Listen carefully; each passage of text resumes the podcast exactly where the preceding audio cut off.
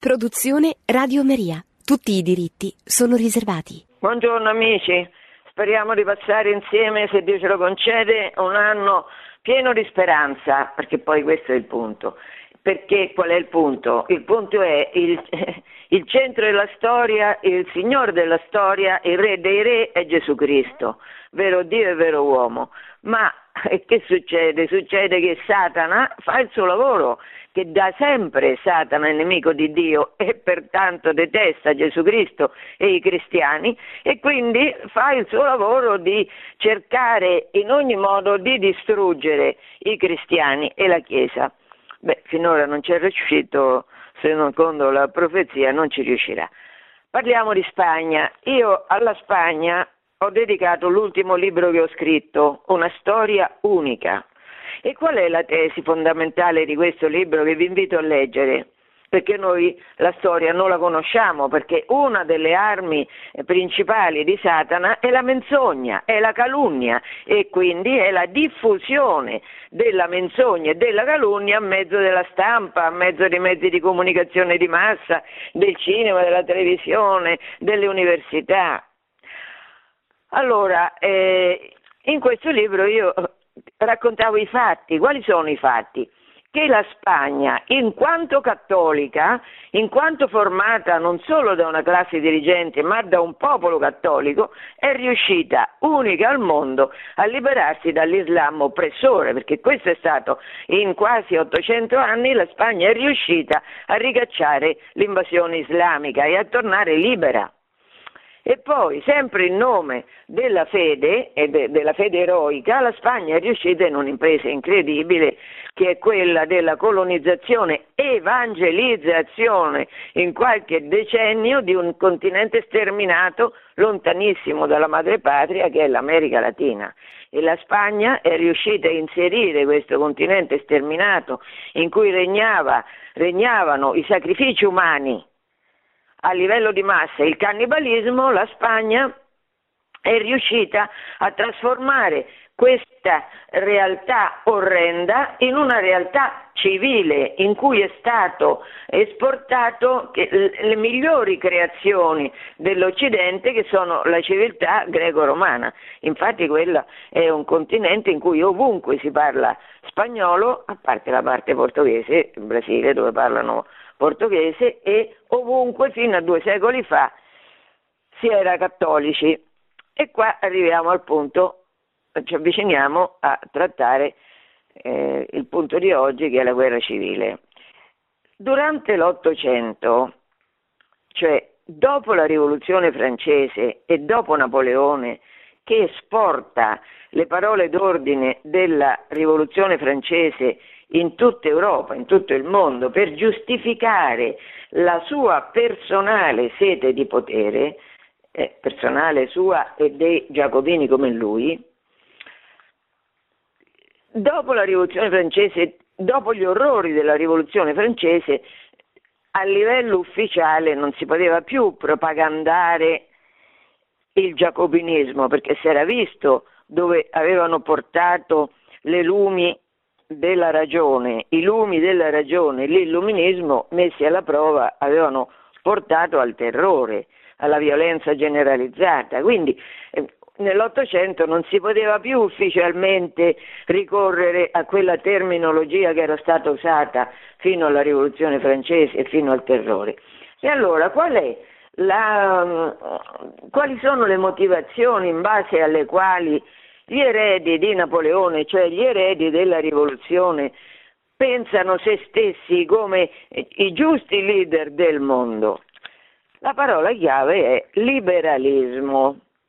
Liberalismo, e che vuol dire liberalismo? Perché libertà è una parola meravigliosa, ma come sappiamo i settari, i massoni, gli gnostici si servono di questa parola meravigliosa per declinarla secondo la loro interpretazione. E la loro interpretazione essenzialmente significa sì, libertà mia, libertà dei miei fratelli, libertà di quelli che la pensano come me che devono trionfare su tutti gli altri. Sono un'esigua minoranza della popolazione, non importa perché loro sono la parte eletta, della popolazione, gli illuminati. E allora questa è la libertà che trionfa ovunque nell'Ottocento. Beh, in Italia da noi c'è quell'orrore del risorgimento fatto in nome del progresso e della libertà, non c'è dubbio. Ma il, il risorgimento è stata la parte finale del liberalismo, la conquista più importante della massoneria, perché certamente arrivare in Italia, arrivare a Roma, rendere il Papa prigioniero, questa è stata conquista, la conquista maggiore che i liberali potessero fare, che Satana potesse ottenere, certamente, perché qui c'è la guerra, ci sono due, eh, due città, come diceva Agostino, c'è la città del mondo e la città di Dio. E qua c'è una guerra nell'Ottocento in nome della libertà condotta con tutti i mezzi che dà Satana, con tutti i mezzi contro la croce, contro la Chiesa Cattolica, contro i fedeli.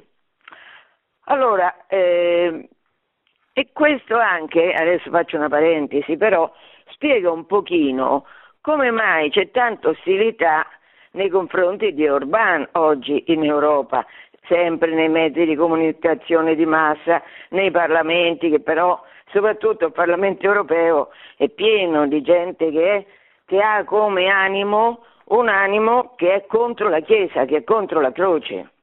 Quindi quando Orban definisce la sua democrazia, che sia una democrazia non ci sono dubbi perché ci sono sempre elezioni e lui le elezioni le stravince, nonostante la carcassa mediatica che in tutta Europa, in tutto il mondo va contro di lui. Nonostante questo lui, perché, ha, perché il suo governo ha portato molti benefici agli ungheresi, ha portato tasse basse, ha portato aiuti consistenti alla famiglia che hanno permesso la, ehm, dire, il, il ribaltamento della crisi di denatalità che ci angustia tutti. Ma perché questa crisi di denatalità avvolge tutto il mondo? Perché è stata in qualche modo voluta, perché la distruzione della famiglia è stata voluta.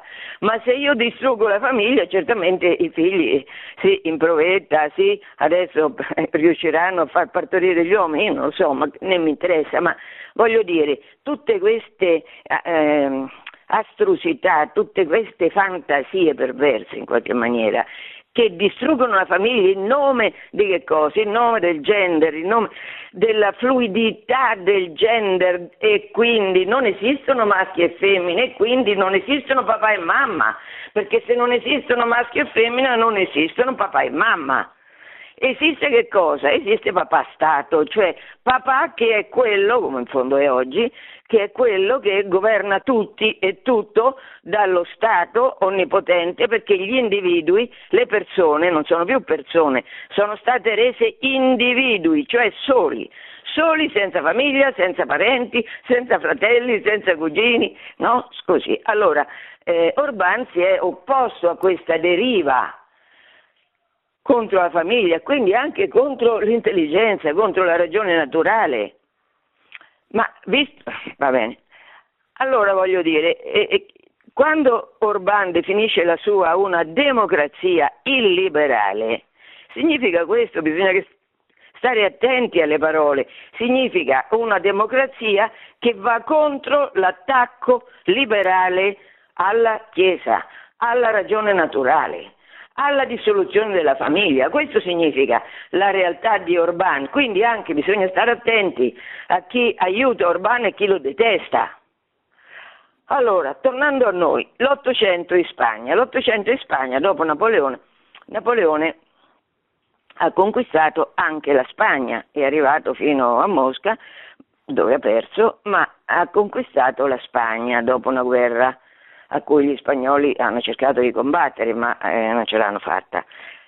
Il governo di Napoleone, cioè il governo di un gran massone come era lui e della massoneria nella cattolica Spagna, ha provocato devastazioni perché lui ha fatto quello che fanno tutti gli illuminati quando vanno al potere, così hanno fatto in Italia, così fanno ovunque, e cioè eh, sopprimono gli ordini religiosi annullano tutte le congregazioni, quindi distruggono una società che bene o male era ben organizzata e, e danno potere a delle persone che prima non avevano questo potere. e cioè i militari da una parte e i borghesi dall'altra. Questo succede in Spagna e pertanto una diffusione capillare delle logge in Spagna crea quell'humus, quelle, eh, quelle predisposizioni alla guerra alla Chiesa Cattolica nella cattolicissima Spagna, che proprio perché cattolica aveva avuto una storia unica. Allora pensate che nell'Ottocento, nel 1834, si può parlare come di un vanto di che cosa? Di, una, di un fenomeno che hanno chiamato matanza de los frailes. Pensate, 1834, matanza de los frailes, macello dei frati. Eh, uccidere i frati era un segno di, di ottimo liberalismo e poi la guerra civile che c'è contro, mm, contro Isabella II e poi nel 1873 c'è la Repubblica e la Repubblica in, Fran- in Spagna si afferma al motto guerra a Dio. Questo è nell'Ottocento spagnolo episodi sporadici, sporadici, che cercano di distruggere le basi, profonde basi, millenarie basi del cattolicesimo spagnolo. Quando siamo nel Novecento, nel Novecento eh, tutta questa violenza anticristiana che era stata preparata durante un secolo in tutto il mondo esplode.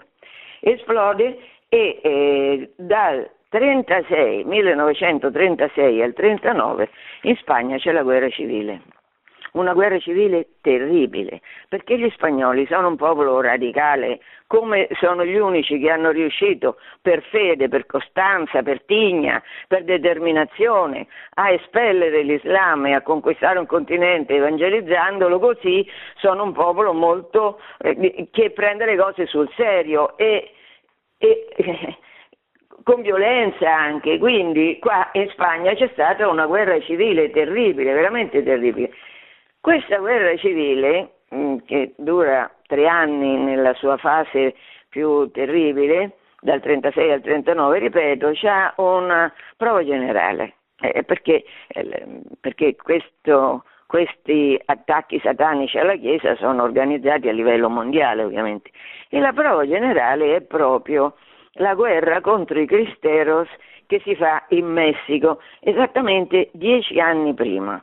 Dal 1926 al 1929 si combatte in Messico la guerra dei Cristeros, la cristiada, che anche se vinta dai cattolici poi viene vinta dai massoni, i quali, nonostante i patti che avevano firmato e che purtroppo i vescovi avevano sottoscritto senza eh, analizzare bene le clausole, vedono la eh, uccisione di tutti i capi della Cristiada a cui avevano, per, mm, a cui avevano promesso eh, diciamo pace.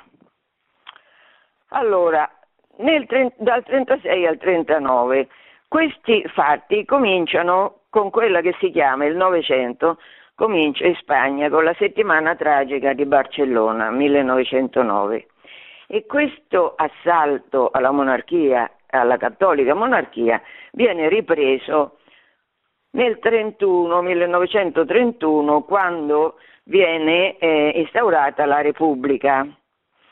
E il primo ministro Manuel Azzagna, Azzagna è un personaggio famoso, è un personaggio che viene citato anche oggi, per esempio un grande leader democratico popolare come era Aznar, eh, aveva in grande considerazione Aznar Ecco, che cosa, che cosa proclama nel 31 il primo ministro Azzagna? Spagna ha dejado de ser cattolica. La Spagna ha smesso di essere cattolica. Questo è il manifesto. 1931, Repubblica. La Spagna ha smesso di essere cattolica. Nel maggio di quell'anno un centinaio di chiese sono assaltate, incendiate, devastate. E il primate di Spagna, che è l'arcivescovo di, Sole, di Toledo, viene esiliato, insomma comincia la persecuzione. E eh, pensate che per, per capire la violenza, la violenza con cui i, i, socialisti, i comunisti, gli anarchici, i massoni, i repubblicani attaccano i cattolici, pensate che un giornale che si chiama Il Socialista, il, Socialista, il 20 agosto del 31, cioè in quell'anno in cui viene eh, finalmente mh, mm, questa, beh, dice la Gran Cassa, no? finalmente c'è la Repubblica, non c'è più la monarchia, questo giornale il 20 agosto del 31 scrive, a proposito degli atti vandalici del maggio del 31, scrive, allora, cioè nel maggio, furono gli inoffensivi conventi l'oggetto della furia del popolo, cioè, allora il popolo, la furia del popolo, la violenza del popolo si è scatenata contro chi? Contro i conventi che sono inoffensivi, contro le case che sono inoffensive. Sentite come continua.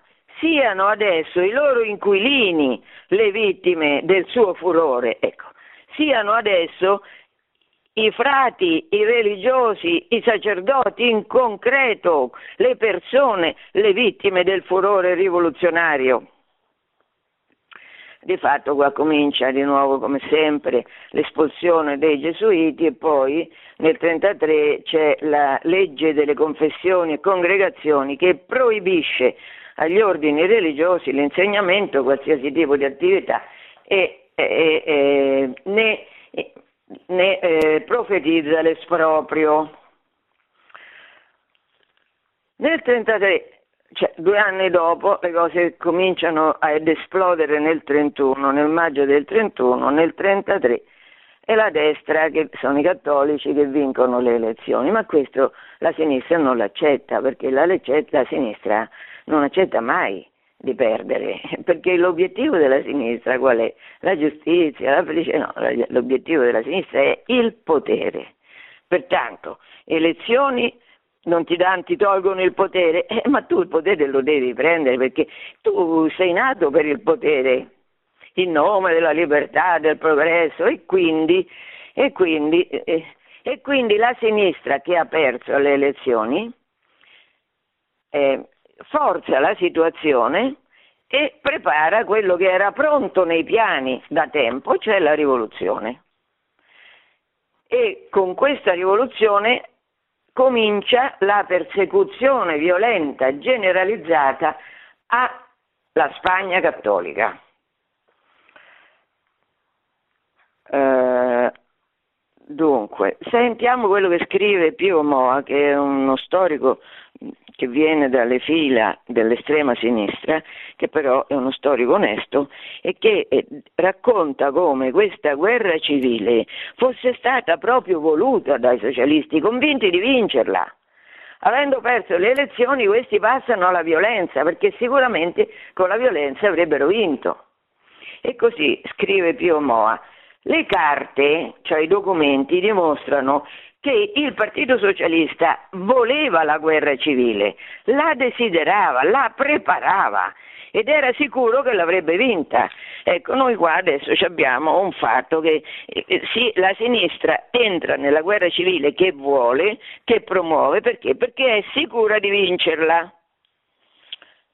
La sinistra non ha vinto la guerra civile, l'ha persa, ma quando prima con Zapatero e adesso con Sanchez, la sinistra è tornata al potere e la sinistra, lo vedremo alla fine di questa chiacchierata, la, la sinistra vuole ribaltare i fatti e vuole vincere. Ha perso uh, nel secolo scorso, adesso vuole vincere, quindi vuole fare che cosa? Riscrivere la storia, questo vuole fare, ma questo lo vedremo.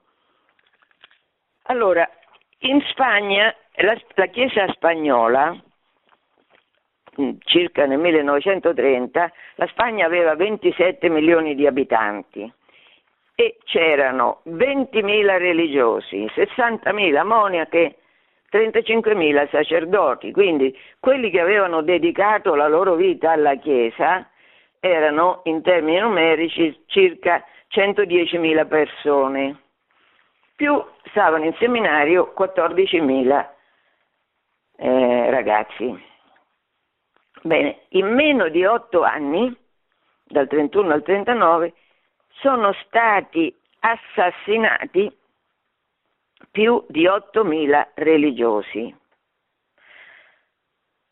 Assassinati per che cosa? Di che cosa erano colpevoli? Di essere cattolici. Qui c'è proprio un odio alla fede spaventoso. Questi sono in termini numerici, il, è stato ucciso il 13% dei sacerdoti diocesani e il 23% dei religiosi. Questa è una percentuale calcolata sul, sull'intero territorio nazionale, ma ci sono stati de, delle città, dei luoghi in cui la persecuzione è stata spaventosa. Per esempio, nel Barbastro, che è una località che sta a nord, l'87% dei preti è sterminato. E il vescovo Fiorentino Barroso viene evirato in pubblico, poi fucilato e i suoi testicoli avvolti in una pagina di giornale, guarda caso quella pagina di giornale si chiamava Solidarietà d'Obrera, eh, Solidarietà Operaia, e i suoi testicoli avvolti così in questo giornale sono portati in trionfo nei caffè cittadini. Beh, questo eh, per chi un po' di risorgimento si ricorda anche di quello ormai è passato tanto tempo che ne ho parlato su Radio Maria, però a Modena succede la stessa cosa col colonnello Ambiti, cioè l'odio dei, dei liberali democratici quando vanno al potere contro quelli che avevano governato prima di loro è terribile. Lì al colonnello Ambiti succedono le stesse cose, anche lì lo ammazzano, lo rivirano, portano in giro il corpo fatto a pezzi. Per dire che le, in fondo l'uomo peccatore, lontano da Dio, il peccato diventa terribile, senza pietà, fa, com, commette ovunque gli stessi crimini.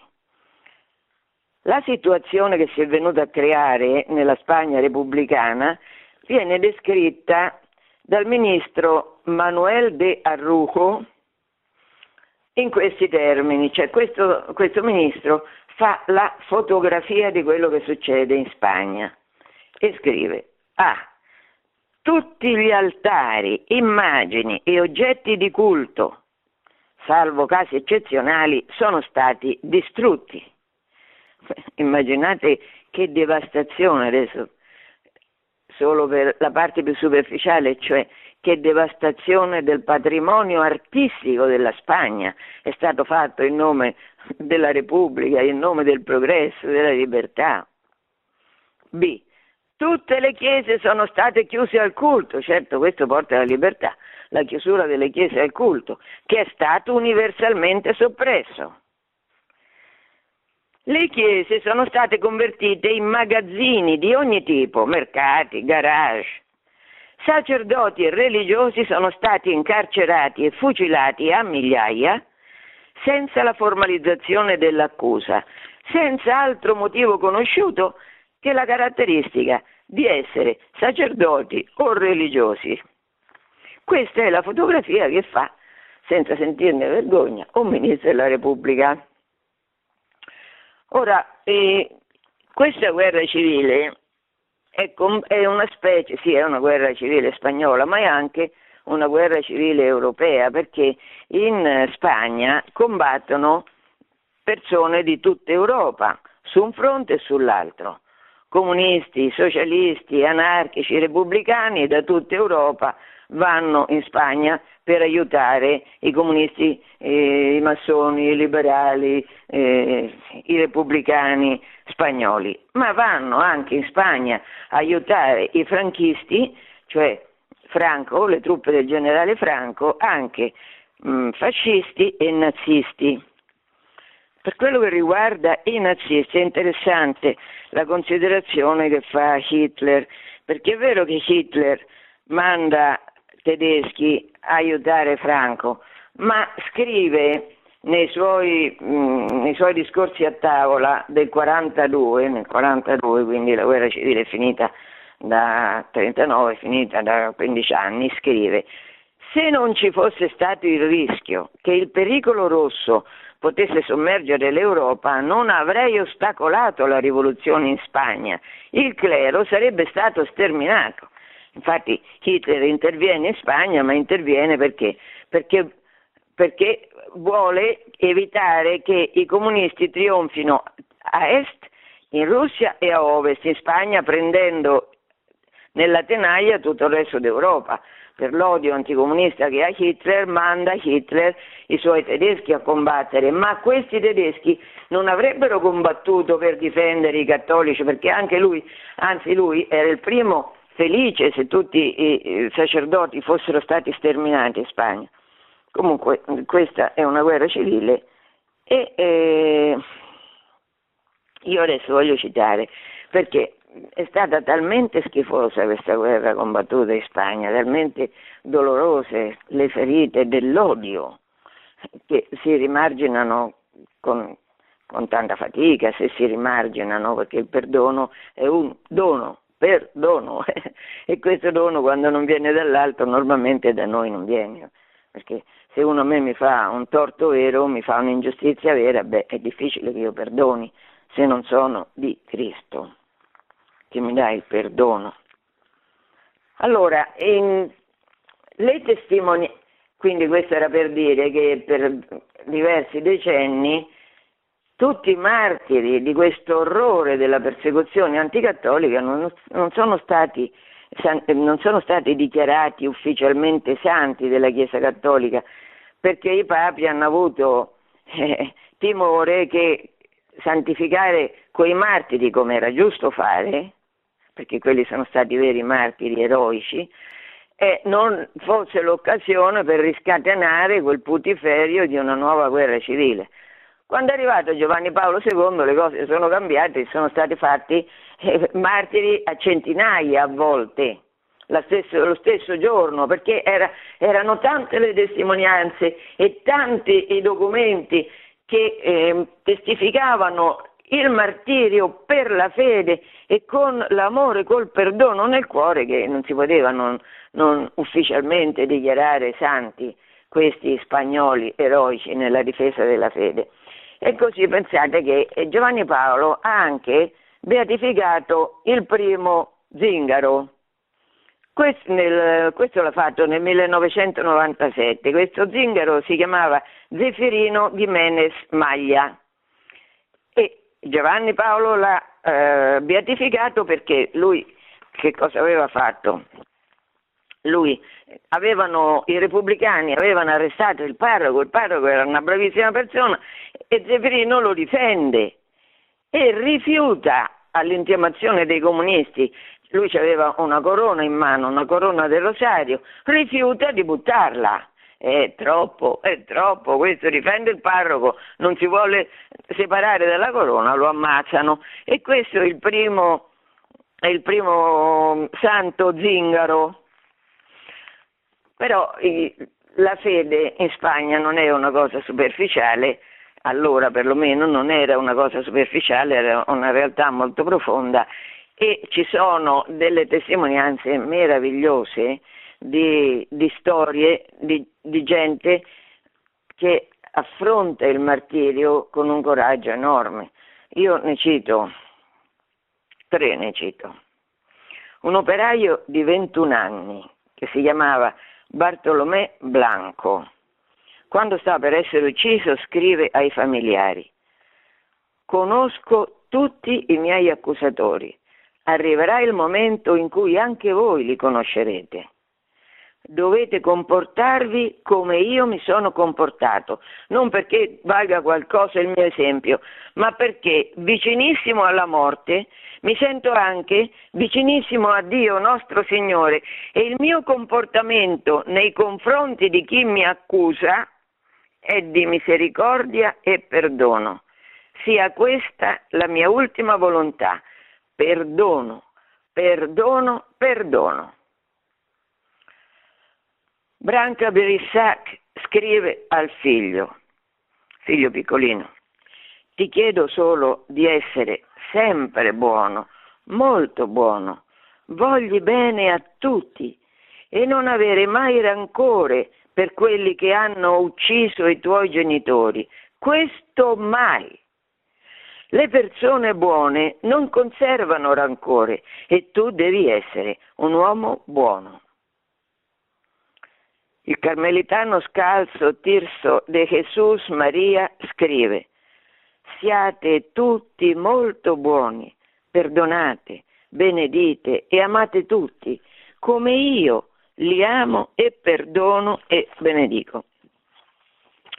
Io eh, l'anno scorso sono stata in Spagna diverse volte a presentare questo libro di cui parlavo, Una storia unica, e quando sono andata a Siviglia ho conosciuto uno storico del posto che era stato chiamato a fare la presentazione del libro e poi eh, a cena, durante le chiacchiere che si fanno a cena, questo viene da un paesino dell'Andalusia, un paesino piccolo, e raccontava come un conto sono le grandi città, Madrid e Barcellona, che sono grandi città, le persone non si conoscono, ma in un paesino piccolo tutti conoscevano quelli che avevano ucciso i cattolici, tutti li conoscevano, 300 persone, 400 persone, 1000 persone, tutti li conoscevano.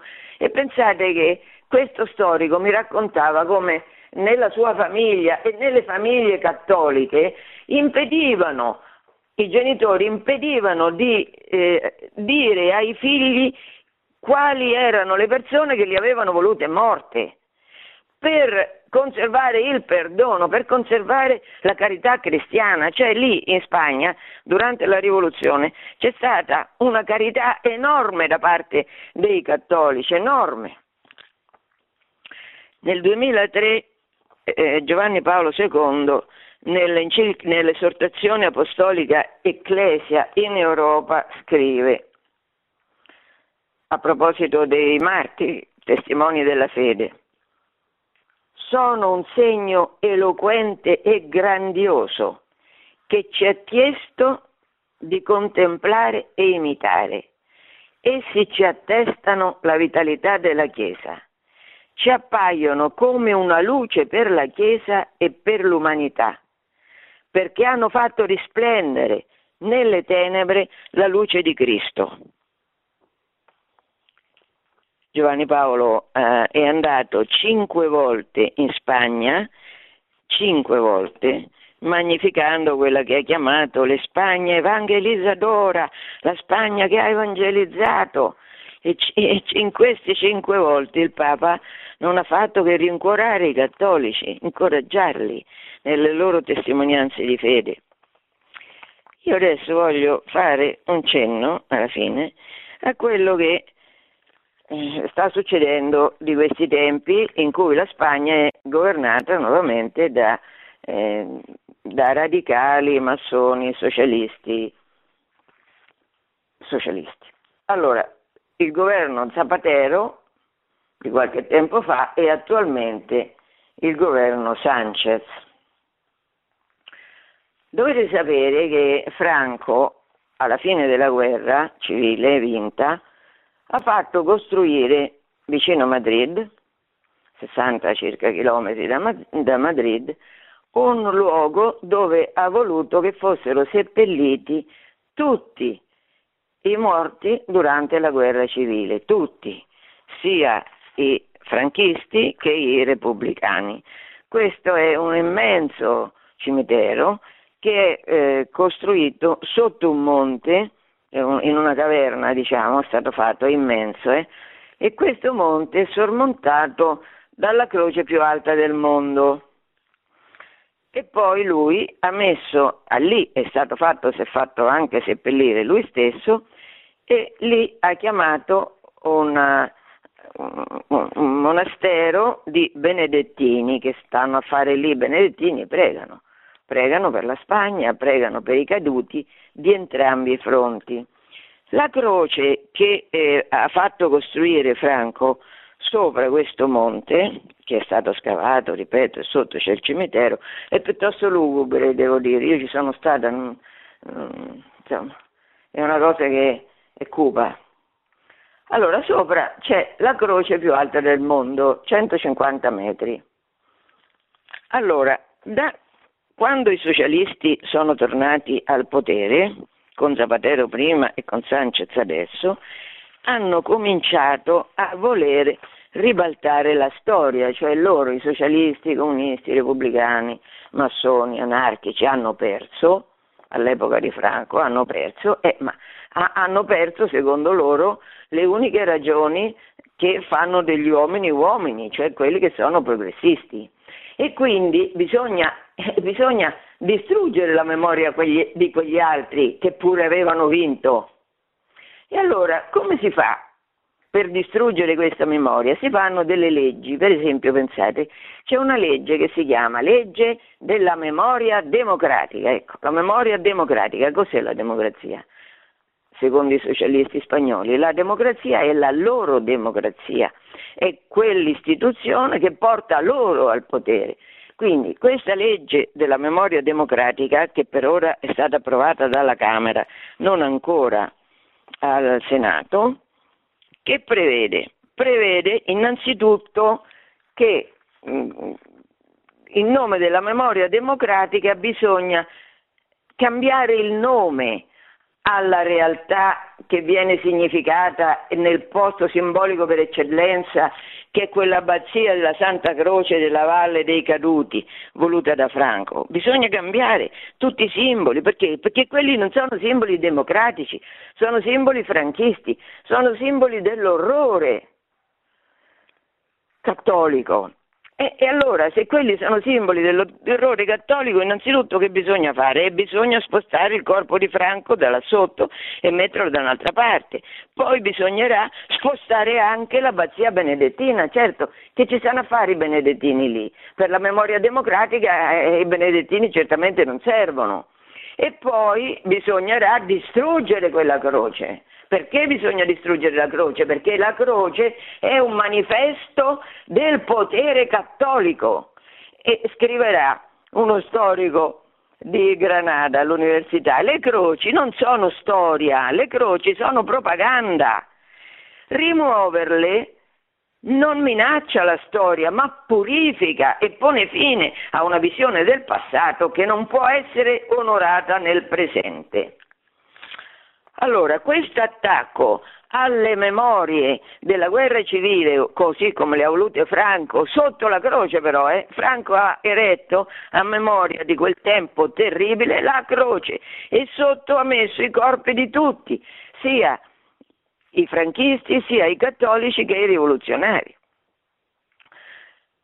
In questi anni si è assistito alla rimozione delle croci in Spagna e perché? Si, eh, si rimuovono le croci. Eh, ma le croci come si può tollerarle? Le croci sono state messe su da Franco. Franco ha governato per più di 30 anni, è chiaro, essendo cattolico, che ha fatto costruire alcune croci. Le croci no, le croci no, sono simbolo di Franco, vanno distrutte.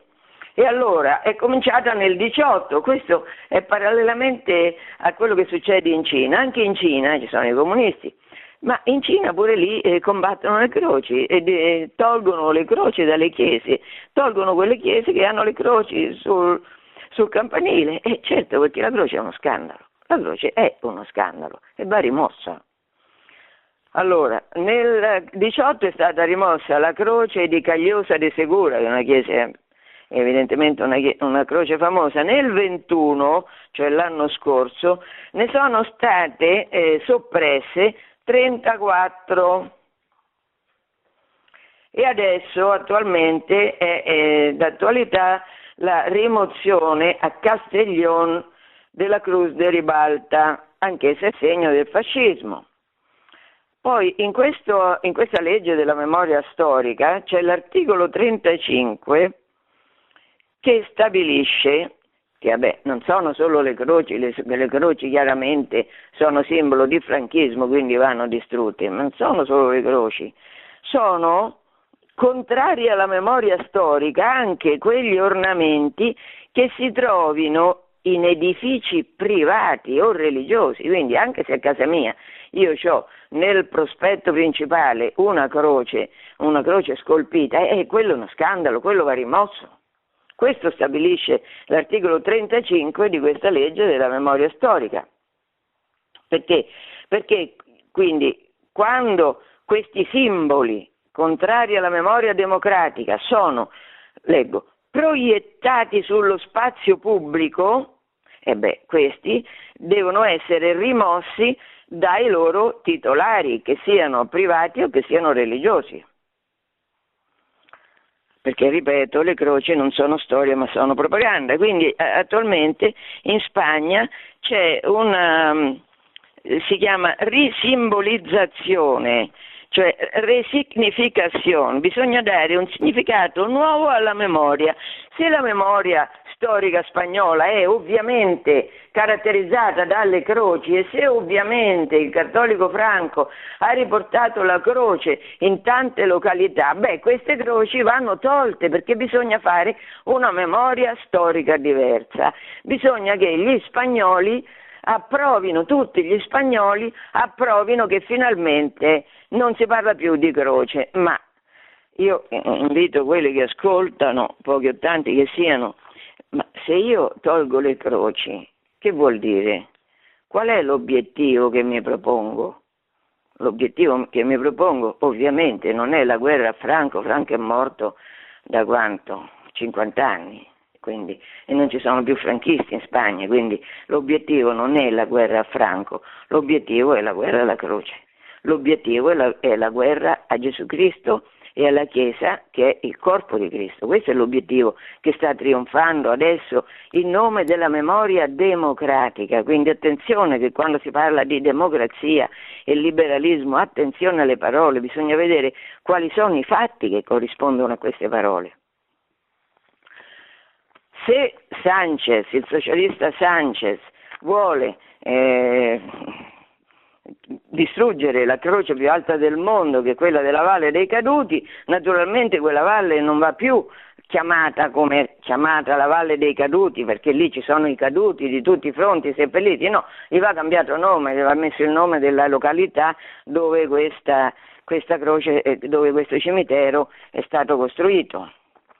E Podemos, che è l'altro partito di sinistra che ha perso le elezioni rovinosamente e quindi eh, Iglesias mi pare che lo dirigeva si è ritirato dal governo perché era stato un disastro, Podemos aveva, ha proposto uh, una cosa diversa, dice no perché dobbiamo, perché dobbiamo togliere la croce? No, semplicemente amputiamo la croce dalle due braccia laterali cioè da quelle braccia che significano l'amore fra gli uomini, in modo che quella croce non è più una croce ma è un obelisco.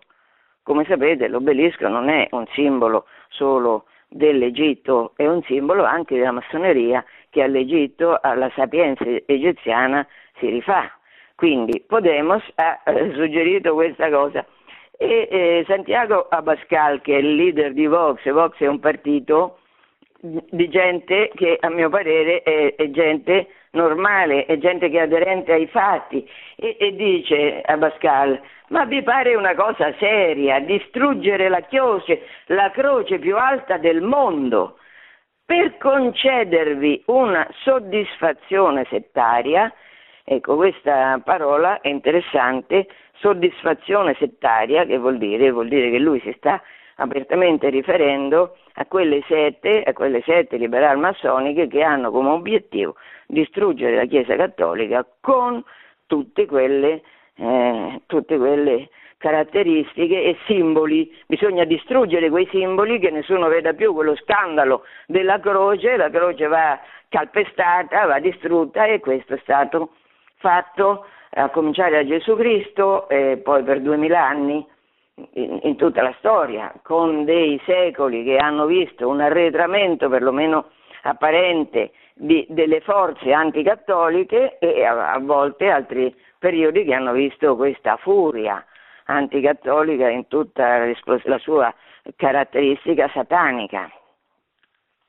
Alla fine di questa puntata io voglio però ricordare che durante questo periodo così terribile per la Spagna, per la storia della Spagna. Attualmente la Spagna è divisa perché anche loro, come noi, sono, sono confusi, confusi da una propaganda schiacciante che riguarda anche le forze popolari in qualche misura, perché anche il popolare Asnar, lo dicevo, che pure ha governato bene, non si è opposto alla, mh, mm, alla diffusione della mentalità, eh, eh, della mentalità progressista. E quindi tutte le leggi poi che dopo sono state fatte dai, dai socialisti al potere, eh, Zapatero e Sanchez, sul divorzio breve, su, sull'approvazione, mi pare in Spagna pure dell'utero in affitto, insomma, mh, di tutte le pratiche di ingegneria genetica che si stanno realizzando anche in Spagna, tutto questo, tutto questo, tutto questo orrore, però in tutto questo c'è stato in Spagna una, eh, una cosa meravigliosa che è stata la vita e l'opera di Antonio Gaudì, che è un architetto che è morto nel 26, che ha concepito una chiesa, una cattedrale meravigliosa, si chiama Tempio Espiatorio della Sagrada Famiglia, cioè della Sacra Famiglia. Questa è una delle opere architettoniche più belle che mai siano state costruite e in un periodo di tenebre lui ha fatto trionfare la sua fede che ha prodotto la costruzione di questo edificio che eh, ci ha messo più di cento anni e ancora non è finito. Perché? Perché lui guardava l'eternità, ha costruito questo tempio, è meraviglioso, se per caso capitate a Barcellona e questa eh, secondo me è un'occasione buona per andare a Barcellona a vedere questo, questa chiesa. Che cos'è questa chiesa? In questa chiesa si vede la luce che è Cristo, che termina nello Spirito Santo, in Cristo, vero Dio, vero uomo, con tutti i colori possibili, tutti gli stili possibili, tutti i ghirigori, ehm, più incredibile, è, un, è una chiesa, un tempio che ricorda quanto è forte la nostra immagine e somiglianza di Dio in noi che siamo credenti, quanto è forte e quanto belle, quanto meravigliose, piene, piene di fantasia anche, di una bellezza splendida, sono le eh, creazioni del popolo cristiano, in questo caso Antoni Gaudì. Allora, adesso se c'è qualche domanda, vediamo di rispondere. Pronto?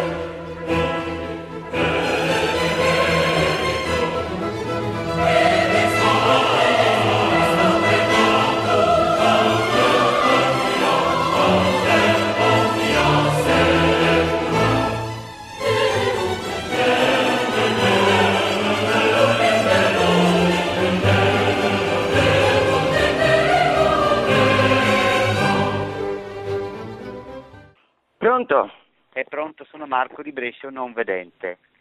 Buongiorno Marco. Allora, è una situazione che mi ha colpito di più perché ho sentito nei giornali eh, l'alluvione delle Marche che mi ha, molto, mi ha molto scosso perché volevo a questo punto ricordare nella preghiera alcune persone eh, per eh, aiutare le persone de, dell'alluvione perché mi ha colpito questa situazione volevo un suggerimento dagli ascoltatori. Grazie all'ascolto per radio. Eh, eh, va bene Marco, certo, bisogna pregare per la situazione che c'è oggi, certamente, eh, eh oggi c'è un'incuria, quel, quel, quell'episodio drammatico che è successo nelle Marche, che è la mia regione, perché io sono di Fabriano, sì, è un episodio drammatico, che è un episodio rarissimo, che però ha colpito un territorio in cui il, lo spopolamento, l'abbandono delle campagne, l'abbandono della cura del territorio che invece per centinaia d'anni era stata fatta capillarmente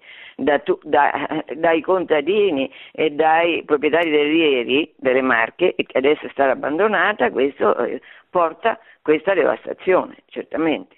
Però non, questo diciamo, esula da, dalla questione di cui abbiamo parlato oggi, che è la Spagna, l'attacco alla cattolica Spagna. Buongiorno. Sì, buongiorno, buongiorno Angela. Volevo buongiorno. fare una domanda relativa a, Chi a parla? cristiani. Marco da Milano, scusa. Allora, Dica. noi cristiani. Allora, io ho vissuto il periodo in cui c'era stato il Family Day la gente scendeva nelle piazze, c'era un sì. certo attivismo. Io sento molto male quello che lei dice, Marco. Eh, non so perché. Se c'è un ritorno. Adesso? Eh, adesso pure, Malino. Ah, non so. Malino. Eh, mh, mm, è un cellulare, sono in macchina. Se riuscite a sentirmi volevo porre questa domanda qua, che noi cristiani abbiamo, a mio parere, e poi chiedo anche a lei, siamo venuti un po' meno eh, dall'essere attivi. Cioè, mi, mi, viene in mente il Family Day, aiutava una, a far vedere questa presenza cristiana nella società, magari risvegliava anche le coscienze. Poi ci è stato detto che era meglio non creare contrapposizione, o sbaglio, cioè meglio il dialogo che l'attivismo. E, e sotto questo aspetto, secondo me, è venuto a mancare un po', come dire, eh, il fatto che il cristiano comunque deve essere impegnato. Bene, io eh, che le devo dire? Eh, io ho fatto parte dei Family Day, quindi, quindi eh, i primi, devo dire che io ci ho scritto un libretto su questo nel 2008, uh, eh, Family Day, Roma-Madrid e dopo, eh, perché il, il primo Family Day in Italia ha avuto un enorme successo perché ha portato alla fine del governo Prodi in pratica, del cattolico adulto Prodi che voleva quella quel eh, provvedimento che si chiamava DICO, cioè per il matrimonio, per, insomma per in qualche modo fare un primo passo verso la legalizzazione delle unioni civili di omosessuali. Allora, quella prima volta ha avuto un successo e dopo, dopo certo la situazione è cambiata anche a livelli di, chiaramente di, di vertici della Chiesa che si sono mossi su linee diverse, questo è un fatto, cioè, è un fatto. Ognuno di noi rispetto a questo fatto, che è un fatto che riguarda i rapporti col potere temporale, quindi non riguarda direttamente il Magistero, perché il Magistero è quella realtà che esula dalla, dalla storicità, perché riguarda la verità assoluta, oggettiva della fede nostra, no? che è fondata su Dio, non sull'uomo, che cambia. Allora, per quello che riguarda il rapporto della Chiesa rispetto al potere temporale, le decisioni dei vertici della Chiesa rispetto al potere temporale, queste sono decisioni in un certo senso opinabili, no? perché non riguardano il Magistero. Comunque, insomma, è così, non c'è dubbio che sia così. Io penso che noi cattolici, indipendentemente dalle politiche ecclesiastiche di un tipo o di un altro, io penso che noi cattolici, che siamo cattolici, conviene che lo dimostriamo, conviene che lo facciamo vedere, perché qua si vuole combattere Cristo, ma si vuole combattere, eh, eliminando Cristo, la presenza pubblica dei cristiani, perché quello dà fastidio. Noi, se siamo cristiani, non ci dobbiamo far vedere, dobbiamo farlo nella nostra coscienza, nell'intimo della nostra coscienza, a casa nostra, dopo aver chiuso la porta, in modo che nessuno veda. E questo, a mio modo di vedere, è una forma di eh, vergognarsi di Gesù, vergognarsi della croce. Questa vergogna non credo che porti bene perché in fondo è una vergogna, se io non voglio, non voglio, far vedere la croce è una vergogna tanta parte in Francia, ma anche in Inghilterra, è stata fatta la guerra ai segni religiosi e quindi alle croci, non te la puoi mettere tu la croce, perché? Perché tu infanghi la laicità dello Stato, vai contro, insomma, tutte queste, tutte queste chiacchiere che ci sono state raccontate perché sono chiacchiere che in fondo alla base hanno sempre lo stesso spirito anticristiano, satanico, cioè perché è Satana il capo della guerra alla Chiesa e a Cristo che vuole, vuole annientare la Chiesa e come l'annienta? Chiesa, tu non ti devi mostrare che esisti, in modo che la gente che non vede che tu esisti vuol dire che non vede che tu hai verità e pertanto piano piano, piano piano ti toglie, ti sopprime, ti annienterà ti, con, alla fine con la rivoluzione violenta, come è successo in Spagna. Finora, finora la Chiesa è sempre, come ha detto Gesù, piccolo gregge eh, nessuno ti vince perché nessuno è più grande del Padre mio. Le anime che io ho strappato a Satana per volontà del Padre mio non saranno eh, ributtate a Satana perché saranno difese dal Padre mio e non c'è nessuno più grande del Padre mio. Questa è la, è la speranza che fa sì che i cristiani possano vivere, come dice Paolo, possono vivere, siate lieti, ve lo ripeto, scrive Paolo. Paolo incarcerato, che stava per essere ucciso, siate lieti, ve lo ripeto, perché dobbiamo essere lieti? Perché la morte è vinta, è questo che ci fa. C'era un prete, un santo prete a Berlino quando io insegnavo lì in quel seminario che ha il cammino negotocomunale. Questo prete era stato oh, operato al cervello, insomma, è uno che ha avuto parecchie difficoltà nella sua vita.